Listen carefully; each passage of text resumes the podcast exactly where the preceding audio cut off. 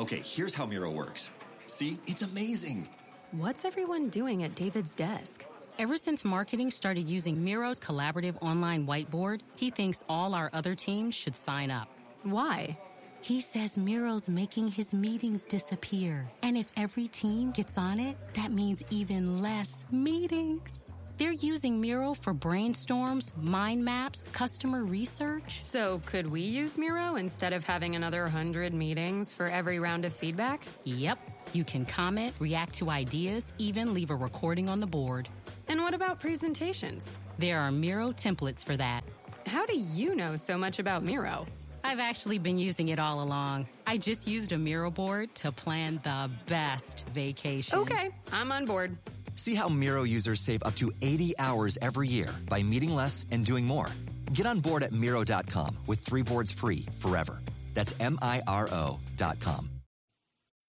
Welcome in, everybody, to Locked On Knicks. I am Alex Wolf, joined by Gavin Shaw.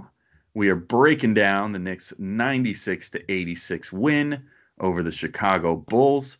Maybe their last win of the season, considering that they're facing a team with something to play for tomorrow. So I guess we will see as far as that goes. But we are going to break down that win and a standout performance by Luke Kornet in our first segment. And then we will continue touching on the rest of this game. Mitchell Robinson, great night rebounding the basketball. Kevin Knox, he had some moments, and uh, we'll, we'll take you through the bench as well on this edition of Locked On Knicks. And then lastly, we'll deviate from the Knicks a little bit. It was a win, but it wasn't anything too crazy. So we're going to talk about what was a crazy night in the NBA uh, Dirk and Wade's last home games. Jamal Crawford goes for 50 plus points, and Magic Johnson just it, you'll see when you get there. But it was it was quite a night for Magic Johnson. All that and more coming up next on Locked On Knicks. You are Locked On Knicks, your daily New York Knicks podcast, part of the Locked On Podcast Network. Your team every day. Knox foul from behind. Count and one. As Fizdale pumps his fist. Ntilikina. What he does is contagious. Oh, Robinson with a catch and slam. Across the lane to Trier. Trier drives. Becomes infectious.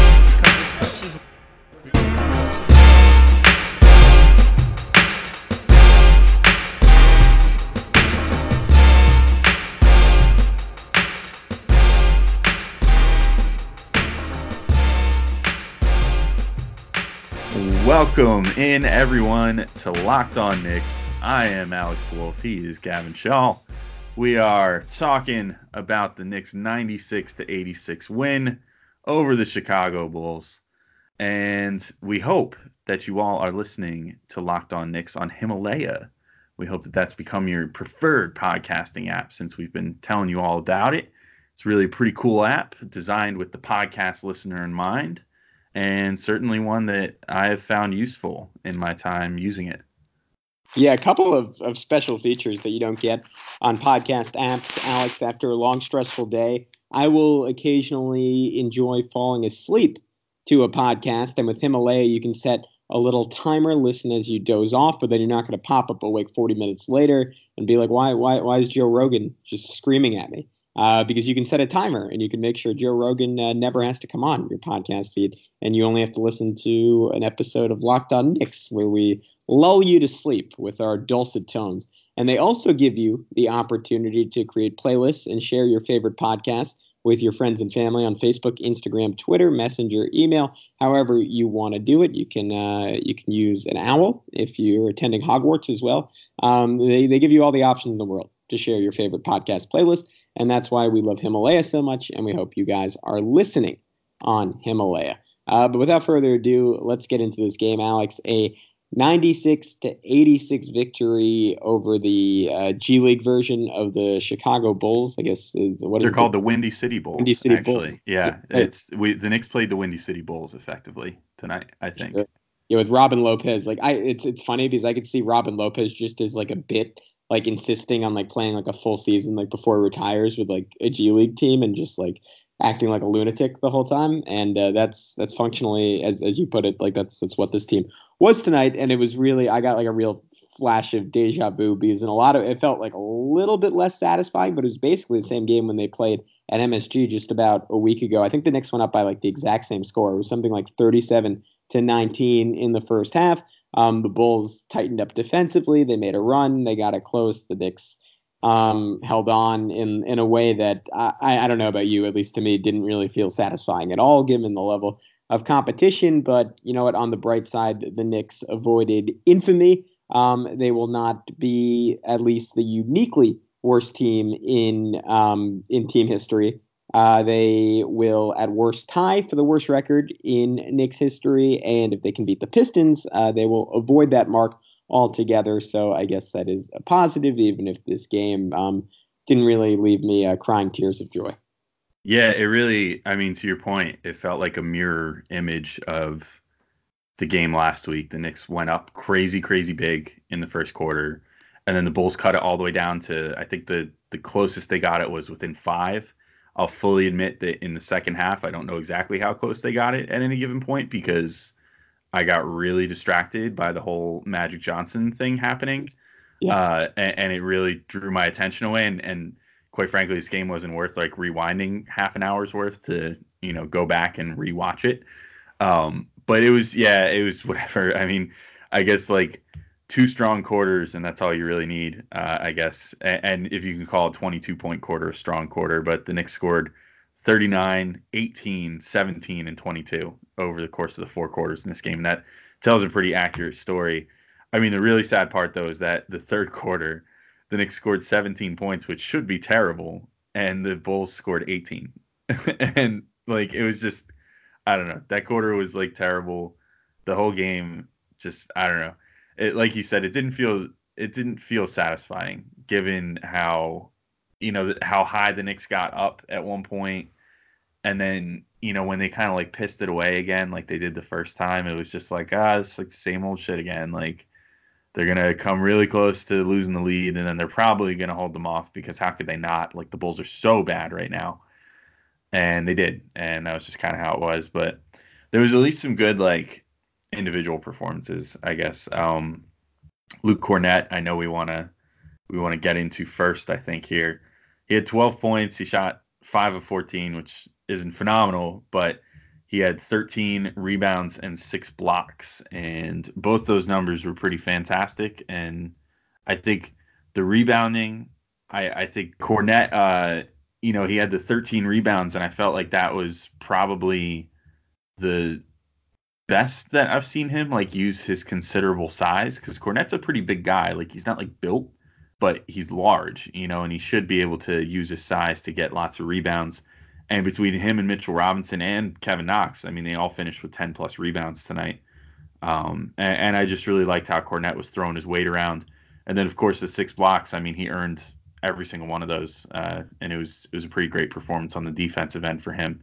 So I I definitely liked you know his game, and I, I thought it was I I thought it was probably his best, eh, maybe not his best of the season because I would have liked him to score a little more efficiently, but it was one of his best games of the season. I would say easily one of his best all around games of the season. Uh, but I don't know about you. Yeah, I'm I'm in total agreement with that. Before we continue with Kornet, I, I just I did a little uh, mid podcast research, and I think a stat that perfectly um, summarizes the offensive futility between these two teams in the second half. Uh, the Knicks had 39 in the second half. The Bulls had 36. In Monday night's national championship game, Texas Tech scored 39 in the second half, and Virginia had 36. And if you remember, that was expected to be the lowest scoring national championship game in NCAA history, and a game where both teams often would take over 30 seconds to shoot. Um, so that's that's just pretty incredible, and it gives you an idea of just how low the quality was. And if we sound uh, kind of disengaged on this one, uh, that is hundred percent why. But uh, Luke Kornet, yeah, I thought I thought really good night for him. It always it like it, it's it's one of those things like it's similar to like the point Hezonja stuff where I'm just like I, I just can't tell how much I should take away from it or not because like like with like Mario, like you're getting so excited, he's playing well, and this guy is showing off like a dimension of his game that you didn't necessarily see all year with Hezonja. Obviously, it's the, it's the scoring and how efficient it's been, and some of the playmaking. Um, with Kornet, it's a little bit less dramatic, but it's him like actually like really playing like a credible big in terms of his ability to like block and alter shots and like rebound at a high level. I think I, I was talking about it last podcast. Um, like Tommy D on Twitter put out some stat that like him and Robinson like altered like over like 30 shots um, last time out um, for the Knicks, and it, it's just like it, it's outstanding. But then like you're like, okay, what's the common denominator? Why is this guy playing differently over the last five games than he did over the first like 77 or so and the common denominators they're just going against these like shit teams that are like basically like resting everyone and like playing like pseudo G League rosters or if not like back end NBA rotation guys so it just it, it's hard to gauge like how real it is but yeah I mean on paper again just an awesome effort like 12 13 six blocks, four assists. Like I can't imagine. Like I, I, bet probably that's happened like four or five times in the NBA this whole season. Like you probably plug into the basketball reference and find out. But I mean, just I mean, statistically, outside of the shooting, just another great game from him. Yeah, and you know, like to your point about how sustainable and like why he's been playing better, I think it's since Fizdale has finally sort of embraced again playing him and Mitch together and I just think they they complement each other pretty well. I think Mitch complements pretty much any player well, but you know what's nice about like if you have if you have Kornet out there with Mitch and Kornet gets switched onto the perimeter or something, you know that there's Mitch behind him to clean things up, which is good. But then if you know Mitch gets switched onto the perimeter, a Mitch can hold his own out there, but b like Kornet can also clean things up on the inside too. So you kind of have like these two guys that are both safety valves on defense um, and, and, you know, Mitch maybe even more so than Kornet, but Kornet can definitely hold his own down low, and that kind of showed out in this game. And then like on offense, they're completely different players and they occupy completely different spaces. So it's one of those rare instances where having a too big lineup doesn't really hurt you uh, in today's NBA because you know Kornet can definitely just like operate strictly on the perimeter, and he usually does. Um, it, he had a kind of abnormal amount of two point takes today because he was he took 14 shots overall and only seven were from three point range. And normally I feel like that number's higher for him, but uh, or that ratio I should say is higher for him. Like normally he'll only take one or two inside of the three point line, and the rest are pretty much exclusively threes. But even so, like it was yeah, it was good. I, I it was just you know, again I don't I don't think that against uh, good teams, he's a starter by any means. But I do think that Kornet has like kind of positioned himself as hopefully an NBA role player going forward. You know, even if it's like the third big off the bench, like I'd be perfectly comfortable with the Knicks signing him this offseason with the intention of having him be like the third big off the bench. You know, maybe in an ideal world on a team that actually has something to play for, it would be like Mitch starting, DeAndre Jordan backing him up if DeAndre Jordan comes back on an affordable contract, and like Luke Kornet is your third guy, you know, at that kind of center position. So definitely, you know, something to keep an eye on, and and you know, a guy that I think has a role for himself with this team going forward if the team decides to keep him. Yeah, I'm I'm I'm with that. I mean, I think again, like, and and obviously, yeah, I mean, you can clarify you don't think he's a starter, but I mean, like the only like I, I I I do really like the combination of him and Mitch, but obviously against better teams, like he would just like like him guarding like some of the better stretch fours in the NBA would just be like a disaster, just because he doesn't have that kind of mobility. Though I almost I almost wonder if like Mitch will maybe get to a point in terms of versatility where like you could theoretically like like even even if it's like Kornet coming off the bench, you could throw out like a lineup with both of them, and Mitch will be just so versatile that he could pop down and like guard like a power forward and like even like on a one night basis, like even if it was like um, I'm trying to think of like a really dangerous like stretch four. Like I know like someone like Lauri Markkanen he could handle, but like even if like a team was going super small, like could like Mitch like chase around Paul George for a little bit. Like obviously not. Uh, I'm thinking like Mirotic. Like Mirotic would be a pretty like tough cover for him. Yeah. No, there are definitely there are definitely guys that would be less than ideal, but like you also like you you look and obviously like a lot of this is like Mitch catching guys by surprise, but like I think they threw a stat out there in the game that he blocked like 24 um, three pointers this year, and he he blocked a total of um, this was via nylon calculus. He blocked a total of um 39 jumpers, and the next highest guy in the NBA was Ben Simmons with 22. And, and I mean, it, it's different like when you're like helping out and like just running out on a guard and like he's so long he can get to it versus like chasing around like a four, like running around screens all game. Like obviously that like he has his limits, but I think for like a short stretch that could work. Um, the whole, I mean, I guess that sort of idea being viable and like Kornet being like a viable rotation guy. Like it's, I, have been saying it all year, but he, he just has to be like a 38% three point shooter. And it can't be like a situation where he's like five for six one game. And then like the next like four games, he's like two for seven. Like he, he just has to like be able to do like three for seven or so, like night to night to night to night. And I, I don't quite know if I think that he has that in him, but obviously he's still relatively young still time to improve. If he can get to that point, like I'm I'm with you. I think he's he's a legitimate NBA player, which I didn't think at the beginning of the season. So that's I guess vaguely interesting.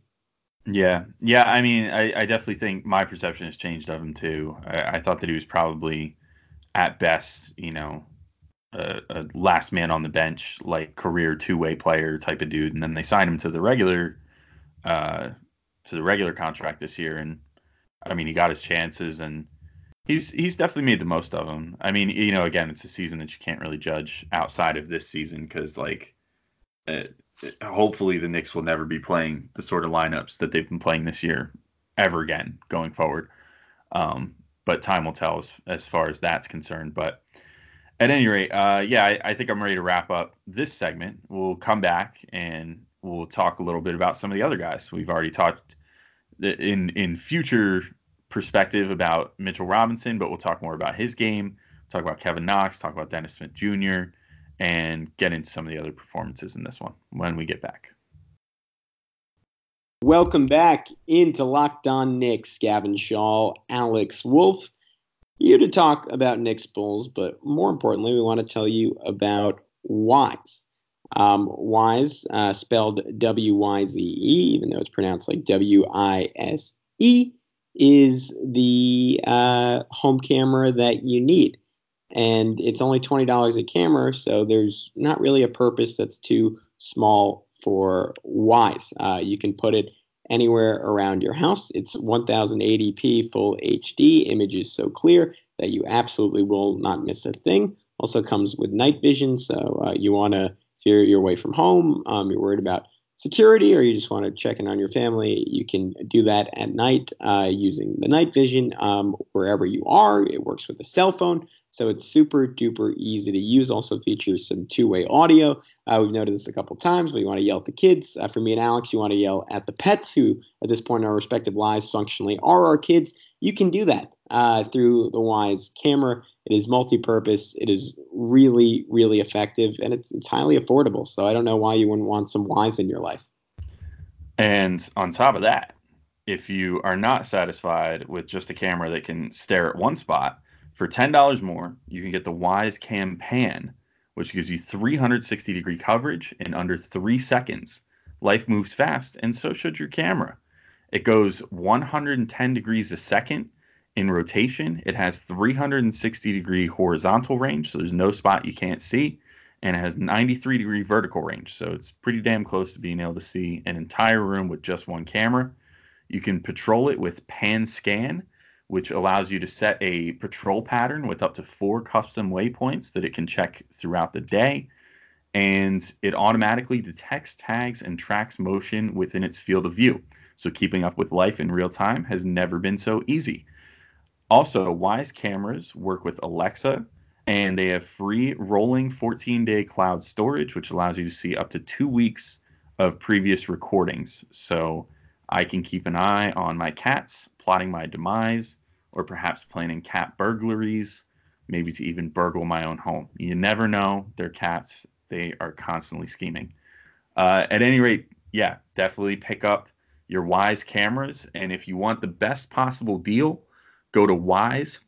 Again, that's W Y Z E, wyze.com slash locked, and you will get the guaranteed lowest price on your cameras.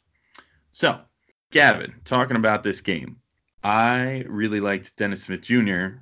and how he played. I know you were a little less bullish on how he played in this game, but he finished with he he drew kind of a, a surprise start because apparently Mario Hezonja, the point god, was sick today. Uh, so Dennis Smith Jr. and his bad back stepped in in a pinch, and he had 25 points on 10 of 23 shooting, and he had five assists. He did have four turnovers, which is less than ideal, but I don't know. I mean, it's obvious that DSJ is hurting. Like his verticality doesn't seem to quite be there as far as you know getting to the rim and stuff.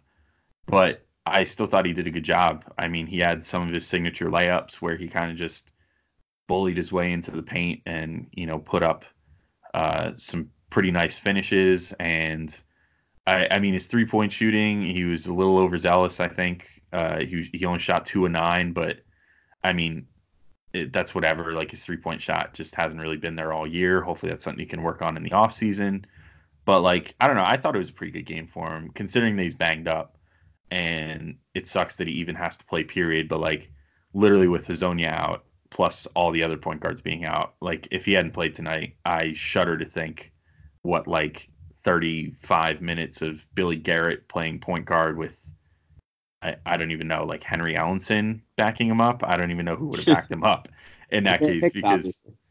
yeah, uh, Mitchell Robinson, point guard, uh, Damyean Dotson. I mean, Dotson probably would have been the guy, but I was just grateful for Smith's presence and to have at least some semblance of real point guard play for most of this game. And he was spelled basically by uh, Garrett when he wasn't out there. So I, I thought it was a good game from Smith, though. I don't know. I don't know about you. I know you said you weren't quite as bullish on him. Yeah, I don't know. I think I'm probably. I, I, think I was just in a crabby mood watching this whole game, so I'm I'm probably not an objective observer here, but I, I just like his his three point shooting. Just like can I mean, really in this game frustrated me a lot, and I know like it's kind of unfair to judge. Like as you mentioned, playing through a back injury, clearly not fully in rhythm yet, and in the NBA, it's it's very very tough to be a good shooter when you when you don't have a couple of games to get into rhythm. But I, I, just thought he took like way too many threes in this one. Like I, I didn't see any need for him to shoot nine threes when he's getting to the rim at will, and that's just it, it was just sort of like a microcosm of like my biggest frustration with him because I feel like especially in situations like this where like the bulls like literally like i mean uh, sorry to all the uh, ryan arcidiacono and uh, Shaq Harrison uh, stands out there, like literally don't have an NBA guard on their roster. Like he should be like he, he should score like 35 and like get to the rim every time and shoot 12 to 13 free throws. Like maybe that's like o- overstating it a little bit and like the fact that he was like willing to move the ball a little and like had five assists i actually thought he made like a few like really good passes like in the first quarter in particular like passes we hadn't been seeing from him over the last couple of weeks like those cross court looks like he had two to Knox um, I can't remember. I think Knox either made both threes or maybe he missed the second one. Um, so so he did have some of those moments, but this is just like I guess like this is the type of game like he should just dominate in like a highly highly efficient way and he had 25 and 5 and he was plus 15 so maybe like again like it's unfair to say like oh like he should have done more. But I, I just think he could have traded in like six of those three point misses for like dunks or lay-ins. And it, it just it, it's again it's it's less about this game and more about like the total package of what we've seen from him or like lack of what we've seen from him. But I, I just i sort of think he's still like the same guy he was in dallas. And that's like just a little bit disappointing to me yeah, I mean, to your point about like the taking, you know, pulling up for three pointers instead of driving the paint, like I feel like it, it almost resembles what we saw from Tim Hardaway Jr. right before he got traded from the Knicks, like where he was dealing with the plantar fasciitis and then apparently with this like ticking time bomb of a what did he have? He had a tibia hairline fracture that uh, developed as the season went on. So I, I feel like Smith, you know, with his back is kind of in a similar situation where he's probably settling for some of these looks just because like that's what he feels comfortable doing when he's in, you know, the diminished physical state that he's in. But I, I feel where you're coming from. I mean, it would be nice to see him do that, but I want to see him get fully healthy too. Like it kind of sucks that he, he has to play like 35 minutes just out of necessity yeah. this late in a lost season when he's clearly hurting.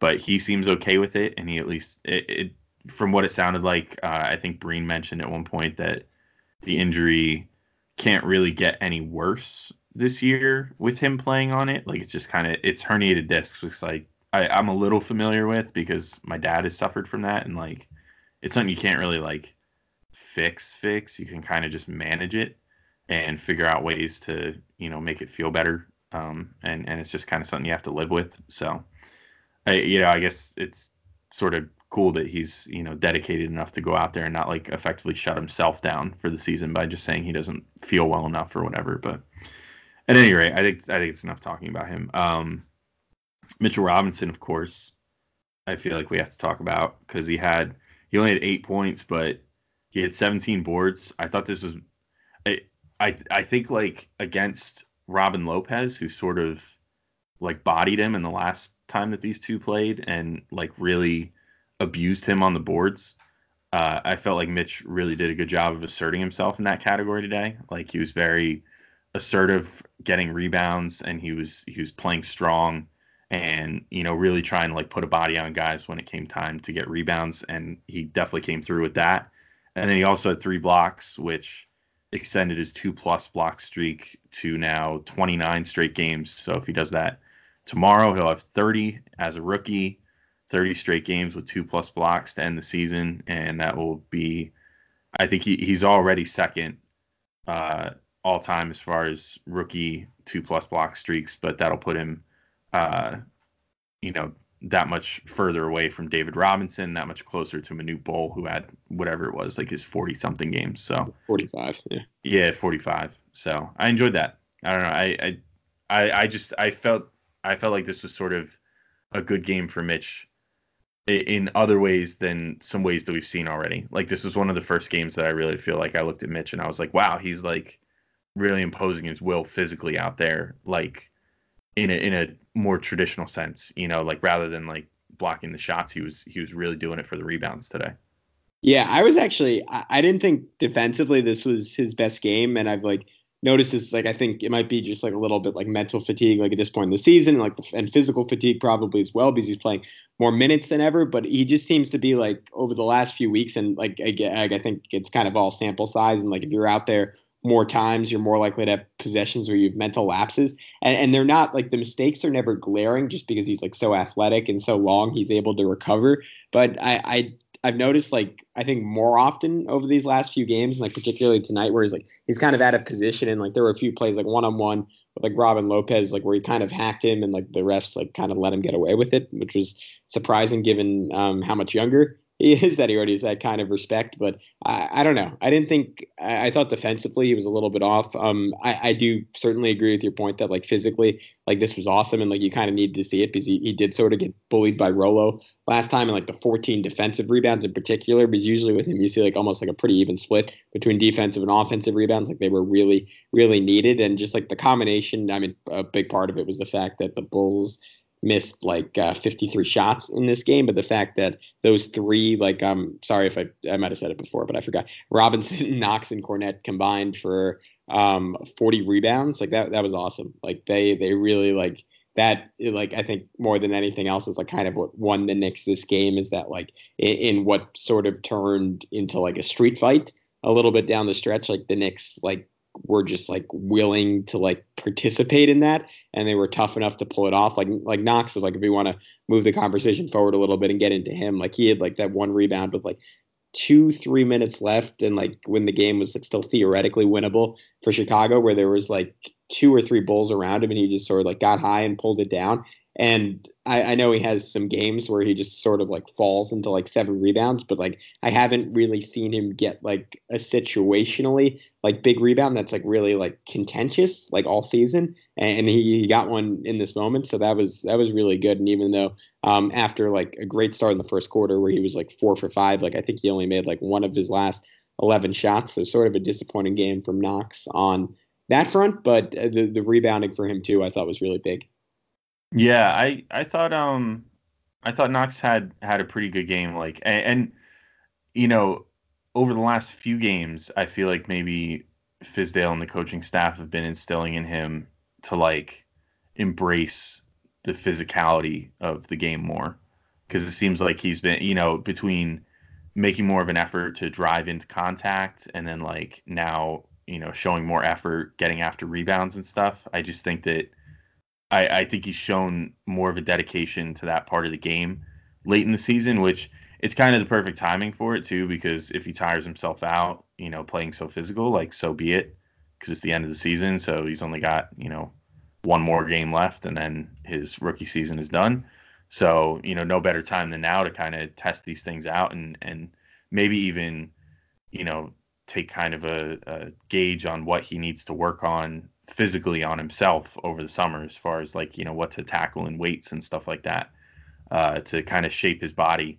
Because he, he definitely has you know a frame that he can put some sort of muscle onto and and you know get a lot stronger over the off season if he so chooses. So i'm glad to see that he's sort of been at, at least trying to practice you know these situations where he needs to kind of throw his body around because i think that he could you know realistically be within the next year or two with uh, you know because again he's he's only 19 years old so like he's got a lot of growing left to do physically and and not just you know potentially height wise he has a lot to do as far as you know in the gym as well. So it's good to see that he's trying to you know embrace these physical uh, parts of the game that could potentially you know be better for him down the line as he gets bigger as a as you know an athlete yeah, no, that, that's something um, I, th- I, think we we touched on a few times over like the last few weeks, and I, I know he had that one play. I think it was two games ago where he just sort of caught it in the post, like got a defender on his back, and and just did like a little drop step into the lane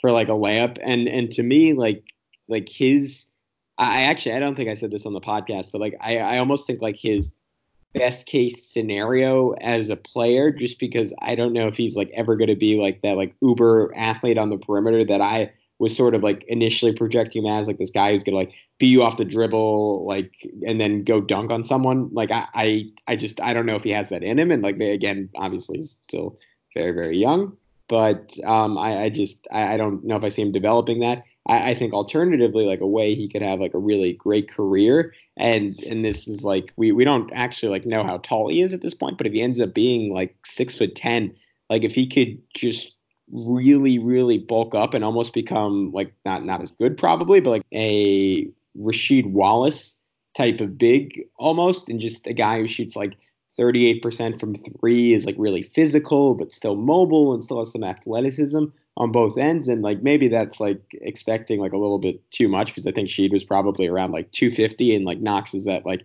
at least preseason he was listed at 250 and I'm sure he's ahead of that now. But he, he just you just feel like he can add like so much muscle on his frame. Like that would be a really interesting path for him to go down. And I wonder if that's the more viable way for him becoming a star than turning into more of like a Melo type guy. Yeah, I I still go back to my Rashard Lewis comp. I just feel like that's maybe where he can end up physically because like Rashard Lewis, I mean he wasn't huge, but he got he got muscular enough to hold his own in the NBA as like a like a stretch four type of guy, and I think he can maybe do that. But again, you know, also the Melo thing too. I mean, it would. It, it, I think that Knox, if he can work on his footwork and that sort of stuff, he could definitely have a Melo type of game in his future if he can if he can also develop consistency on his jumper from different ranges as well, because he definitely, you know, he needs to work on that. But there's a lot of different ways that Knox could go. You know what I mean? He it, for all these like great names that we bring up, there's so many, you know, guys that were about his size that just couldn't figure it out that we could also relate him to. But I guess we'll see. You know what I mean? It's it's going to be, I think, a pretty important offseason for Kevin Knox, especially considering it sounds like the Knicks are going to be in a situation to be playing for something next year if all of these Durant and Kyrie rumors come to pass. And so like it becomes that much more important for, you know, Knox to really uh, take some sort of big step forward over this offseason and, you know, really become more of the player that he will eventually be than still being, you know, what he was this season, which is obviously like a raw player that has a lot to figure out still. Yeah, I'm I'm in total agreement. Uh, before we wrap this segment up, I uh, just wanted to give a quick shout out to uh, Billy Garrett, who uh, I believe is from uh, Chicago. I know he played at DePaul um, in college. Uh, had a few nice moments out there. Had a nice little like running floater.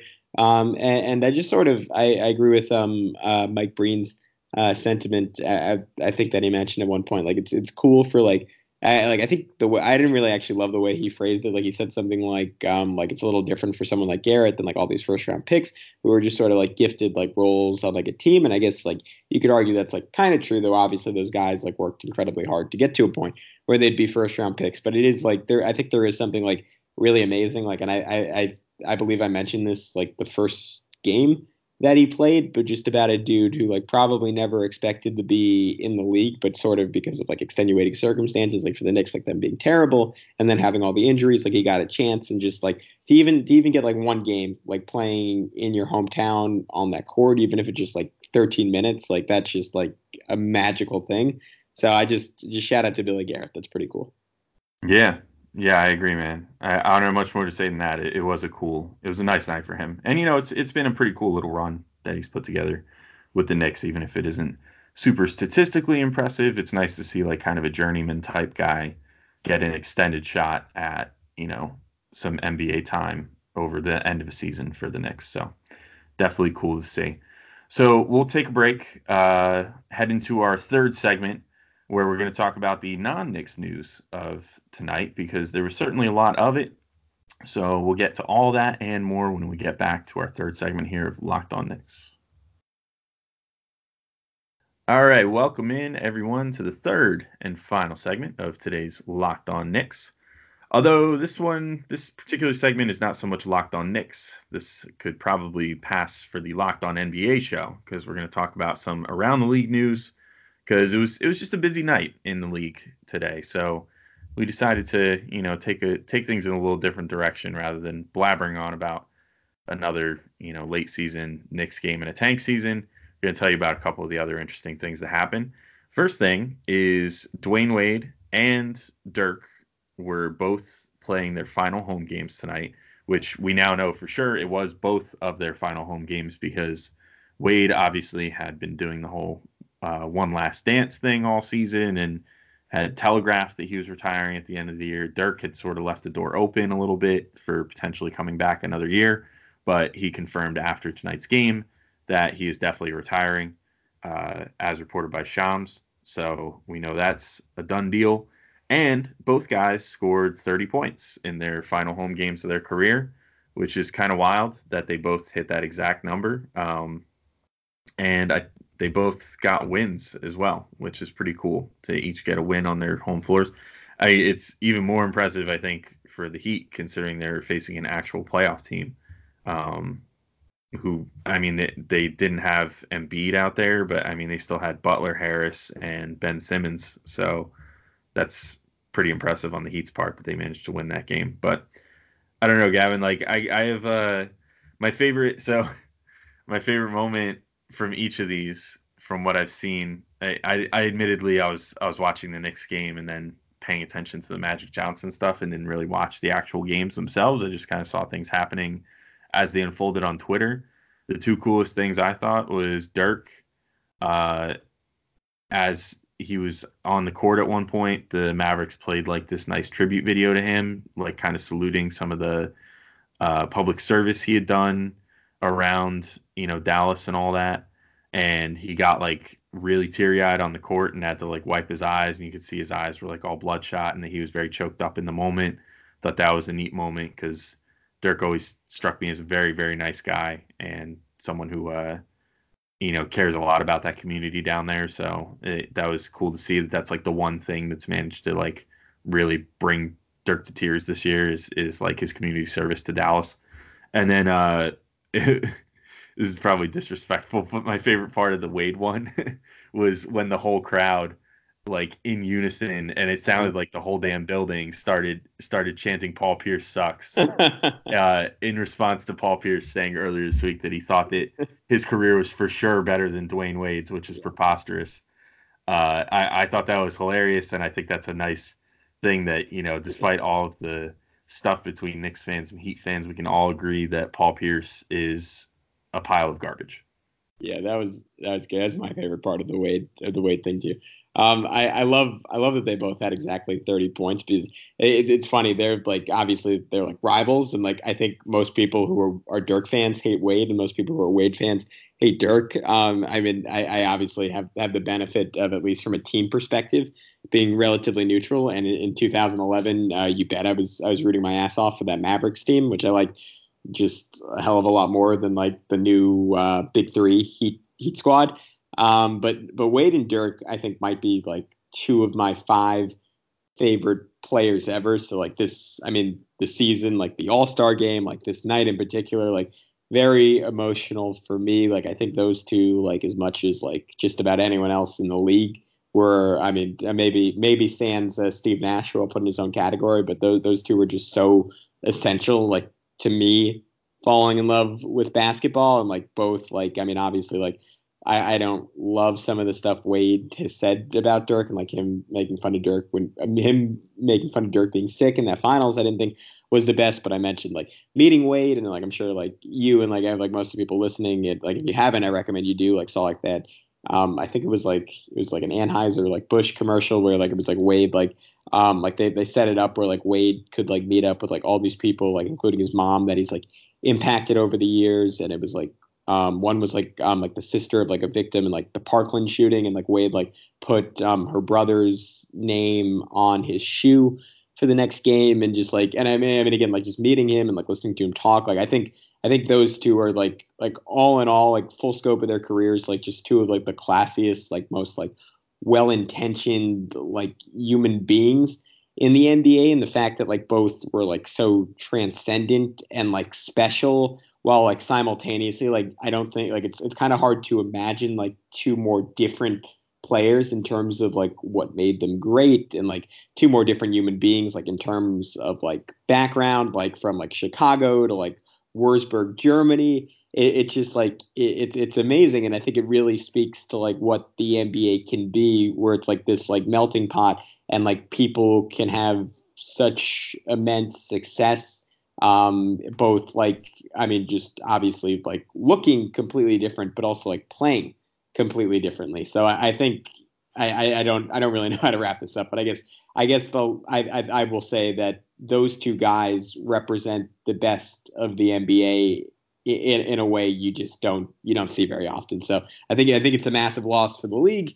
It's a massive loss for me personally, and I, I wish them both the best on the way out. Yeah, it is kind of funny when you were just saying about like you never quite knew who to root for between the two. It is it is funny that like I remember back in 06 when Wade and Shaq were going up against the Mavericks, I was rooting hard for for Wade and Shaq because mm. I did not like that Mavericks team one bit. And then when everything flip flopped in 11, I was rooting very hard for the Mavericks to beat the Heat because I didn't want, you know, the LeBron and Wade Heat to to win a title in that first year, and and the Mavericks beat them that year. It was just very funny, uh, you know, that there was such a flip flop between their their careers. And honestly, I'm not a huge fan of either organization that either guy played for. Like, I really don't like the Mavs, and I really don't like the Heat. But I can respect each guy as a player, and you know, it says a lot. Uh, you know about these guys that pretty much any fan base, whoever you talk to, everybody's like, you know, Dwyane Wade seems like a genuinely good dude and he's easily, you know, easy to root for. And same thing with Dirk. He seems like a very good dude, very easy to root for, even if I hate the team as a whole. So, to your point, yeah, definitely a big loss for the league. Uh, speaking of old dudes, uh, freaking Jamal Crawford had 51 points. Nice. Talking about former Knicks, man. 51 points in that same game that Dirk had 30. Uh, Jamal Crawford was a lot more efficient, though. He shot 18 of 30 and 7 of 13 from three. Uh, he also somehow managed to sneak in five rebounds and five assists to go with the 51 points off the bench in 38 minutes. I mean, that's crazy, man. Like, you know, Devin Booker was out, and you know the Suns. The Suns had been playing better lately, and uh, just freaking insane from Crawford, man. I didn't think he still had 50 point outings left in him and he just like busts out this gem right at the end of the season for all of us. So that was that was pretty cool too. I mean, I just I I always liked Jamal Crawford when he was on the Knicks, and I don't I always hoped that he would have one more stint here, and maybe the dream's not dead. Like if he doesn't retire this year, then maybe the Knicks can bring him back as like a you know a veteran leader type next year on a veterans minimum. Who knows? But I I hope I'd always hope that he could come back to the Knicks one more time. Just to maybe drop a game just like this one on somebody at some point. But I, I guess we'll see if that ever gets to happen. But it was cool to see him kind of go off.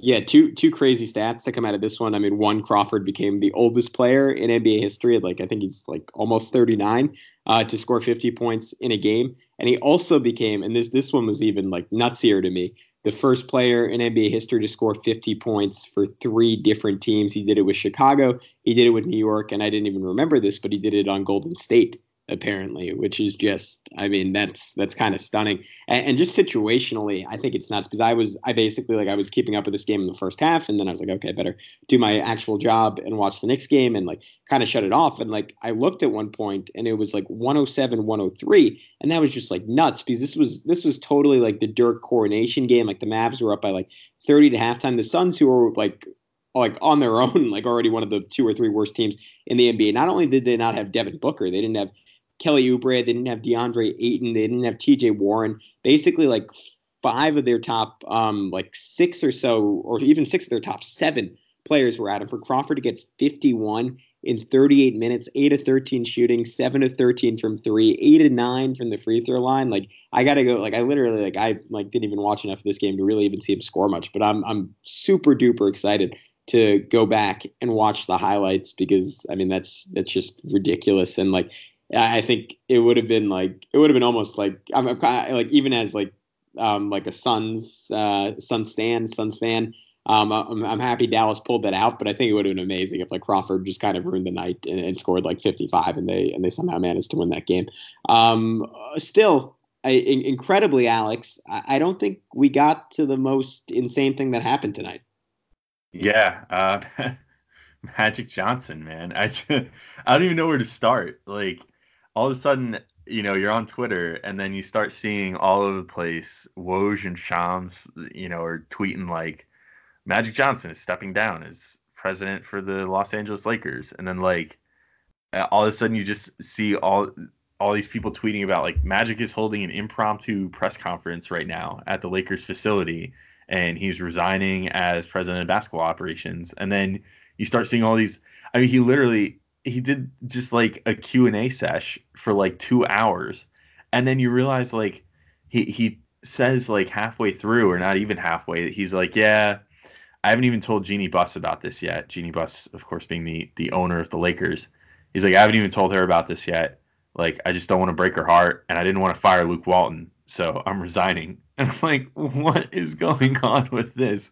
And he's talking about how he just really wanted to be able to like tweet at players again and not be looked at as a bad guy, like because of his interactions with Ben Simmons earlier in the year that got called tampering. Like, I just ugh, what a what a freaking disaster this year was for the Lakers, man. Yeah. I mean, to to have put all this time and energy into bringing on Magic, and then for it to end this way with him. I mean, I don't. Does this like rank right up there among like some of the most awkward resignations in NBA history, like right up there with like uh, Pat Riley faxing in his resignation to the Knicks. I mean, I feel like this has to be right around there. Yeah, I think my my, my favorite part about this was like Woj just like going off on him after and like like it, it felt like he was like saving this like all year and he was like he's like you know what? Like I, I could i could just dribble out these nuggets over time but eventually like something's going to explode there and i'm just going to be able to drop this all at once. And he fired off like a six tweet like barrage like the first one uh, he wrote since taking over as president of the lakers magic johnson never fully committed to the job. Often he was traveling and away from the team. His office hours were limited. He didn't do a lot of scouting. Running an nba team takes a tremendous amount of excuse me takes a tremendous commitment of time and energy. And like the fact that like Woj was like editorializing at the end of that like it just makes me think like this was like something that was just constantly pushed on him. And then like the whole like notion that like the Lakers coaching staff was like fully expecting to get fired and that um, Johnson was was in fact planning on firing Luke Walton but like just impromptu or spontaneously decided to resign before he could even get to that. Like the whole thing is just is nuts. And like I I was kind of thinking like initially like when they hired like Pelinka and Johnson, like, okay, this probably is going to end well. Because usually, like, I mean, the biggest lesson I think we've learned, like, from Phil and, like, not even just from that, but, like, across the board in the NBA is, like, one to coach, but two to um, I, I, or maybe even more crucially to be a general manager Like you have to like grow up in that field and you have to be like indoctrinated in that to a degree. Like if not, it's like it's very, very hard to just like jump in as a GM and commit compete with these sharks. Like you could do it in like 2002 and 2003, where like most of them were idiots, but now like jet like on average, like these guys are really, really sharp across the board.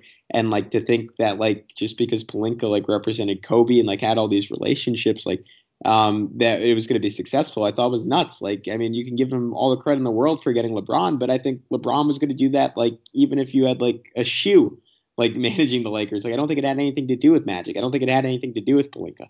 Um, so I, I, don't know. I just I thought this was doomed to fail from the start, but I, I couldn't have predicted it would be this spectacular.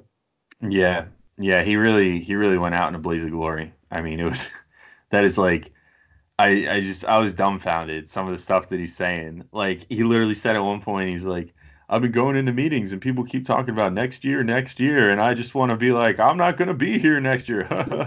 and I'm like, good to see you think it's a funny joke that you're like leaving this franchise high and dry after you had made a commitment to them. But I don't know. And then he made a he made a comment about D'Angelo Russell. Someone asked him about him, and he's like, Yeah, well, you know, he was immature.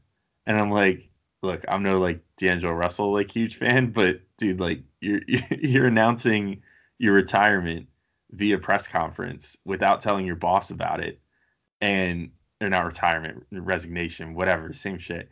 You're you're announcing this via press conference rather than talking to your boss about it, and you're calling someone else immature, and like it's just, ugh, ugh, gross. It was just it was terrible it was terrible but spectacular. I like I loved watching every minute of it, but I was like, man, if I was a Lakers fan, I'd be sick right now. Although maybe also relieved because Magic kind of drove them into the ground this year. But at any rate, yeah. Um, did you have any other around the league news to add, or I, I think I'm pretty much done for this one. Yeah, no, I'm I'm kind of burnt. Paul, Paul George hit a three with two seconds left to stop the Rockets from getting a two seed, but it's almost like that doesn't even compare to everything. Yeah. That, just that just feels normal compared to yeah. everything else. So I, I, think I think this is a good place to end it. Uh, just a wild, wild night of NBA basketball. Oh yeah, the the one thing uh, we forgot, um, Anthony Davis uh, showing up in the "That's All, folks," uh, when and then not playing in his last game in the Pelicans, which is still that that that like the fact that like I mean, not I, I don't want to spend too much time on this because I think we both want to go to sleep. But I mean, I, I just I, will never get over the fact like, and I, I get why it happened, but that like one of the more transcendent players in the NBA and a guy who I legitimately believe has like top like 10 to 12 player all time talent just like sat out like half a season basically like when he wasn't injured like I'm that's that's just nuts to me and just tells you how weird the league has gotten. Yeah. Yeah, definitely definitely like among among pro- uh, probably the biggest power play I think I've ever seen a player and his agent try to make was Anthony Davis this year. I, mean, I guess we'll see how it goes over the summer now because now neither of the two, well, at least I, I shouldn't say GMs because uh, is technically still with LA, right? But yeah. ne- neither of the two head guys in charge that were trying to negotiate the deal to get him to LA are in place anymore. So I guess we'll see how that all goes uh, over the offseason with brand new management on both sides if they can even by July 1st nail down new general managers and presidents of basketball operations or whatever. Might I suggest Phil Jackson for the Los Angeles Lakers since he has deep ties to the community? Oh, uh, Nothing would be a, Phil, a Phil and Kobe regime. That would be phenomenal. I would be so down. I would love the theater of that one. but at any rate, we'll uh, we'll call it quits for today. Uh, make sure to listen to us on Himalaya next time you listen to Locked On Knicks or wherever podcasts are sold Google Podcasts, Apple Podcasts, Spotify, Stitcher, etc. And be sure to give us good ratings if you enjoy the show. Uh, other than that, we'll talk to you tomorrow. Actually, Gavin, you're going to be off tomorrow, yeah? Yeah, I should I should say my goodbye. This is my last this is my last recap of the year and we we I think only probably ended up spending fifty percent of the time on the game. So and that's just fine with me. Yeah. Well, at any rate, I will be back tomorrow to recap the season finale at long last. Maybe I'll bring a special guest with me. I'll see who I can who I can wrangle up. Until then, enjoy your day today, and I will talk to you tomorrow.